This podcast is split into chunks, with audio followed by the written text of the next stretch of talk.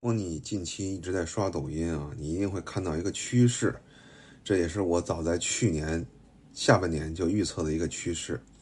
随着整个劳动力市场的不景气，女性呢就业压力越来越大，因此他们会更多的呃考虑从男性那边拿资源。那从男性那边拿资源，最重要的是展示自己，展示自己呢，光长得好看没有用。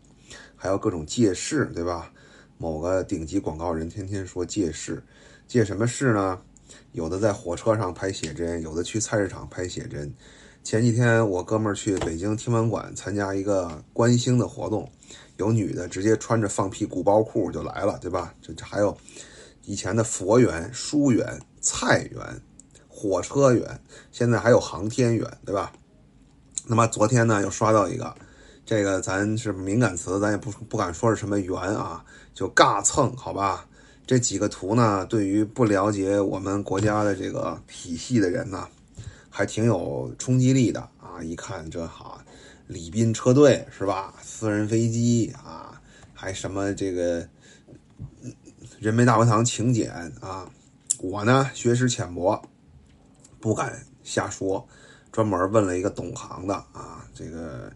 我们呢交流了以后啊，这位懂行的呢对这种行为十分鄙夷啊，且不说他影响影响了我们这个 government 的这个形象啊，就是他这几张图啊就非常的 low 啊。我们从逻辑关系上理一理，首先呢，人民大会堂的请柬呢其实非常好拿啊，北京有些高校。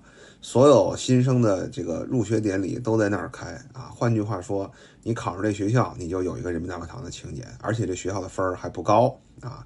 很多企业的年会呢也放在人民大会堂，比如说协和，对吧？这个都是我知道的啊。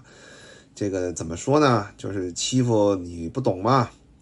那么炫这个礼宾车队呢，这个还是值得一炫的。这个是我们国家确实是需要级别比较高的。领导干部才有这个待遇。问题是您这是一个司机视角啊啊！嗯，这两件事有什么联系呢？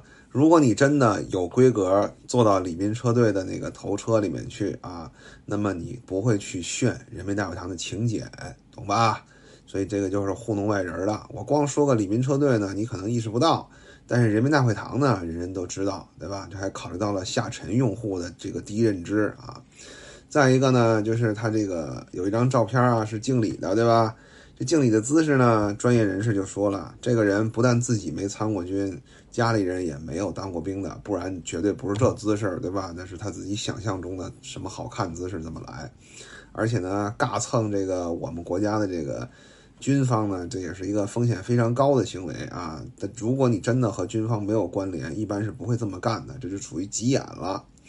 然后呢，在这个众多庄重肃穆的照片之中呢，又夹杂了几张这个原味儿非常十足的照片，对吧？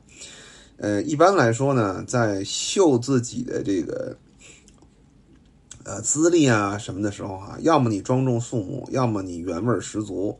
这两者如果兼兼着来呢，说明这个女性她的认知啊是配不上系统内的人的。有些人说呢，有些官员就是色迷心窍，就喜欢这样的啊，是这样的啊，就是，呃，这个官员本人可能确实他不能保证百分之百的时间都是圣人和贤者，但是他身边的人基本上可以保证百分之百都是圣人和贤者，啊，听懂了吗？就是如果你的级别真的高到了做礼宾车队的这个程度哈，就算你是大色迷，你身边的工作人员绝对都是职业人士。他们绝对不会允许你一个脑子如此不清醒的这种，是吧？我也不知道叫什么缘了，会靠近这样的人，会来蹭这样的人，啊！而且从他的很多文案来看呢，认知是很低的，什么夫从政，妻从商，哈，这个，呃，什么这叫势均力敌啊？我只能说这叫少女的梦，哈，这个。呃，但凡能说出这样话的女的来，基本上也都智力都不够经商的啊！这个早就是在我们国家是违反这个哈 违法了，好吧？这堂而皇之的说出来啊！这个这个，就这他这整套图啊，看下来哈，要我说呢，就两种可能吧，要么就是一个这个呃中等级别的这个 officer 啊的三儿啊，要么呢就是一个这个 MCN 啊，凭借着仅有的一点想象力啊，对我们权力体系的一点这个呃皮毛的见解啊，找了一个圆在这儿搞搞流量啊。不论是哪种啊，都非常危险，下场非常惨。甚至我说出这些话来，我这条视频都不知道有多少人能看啊。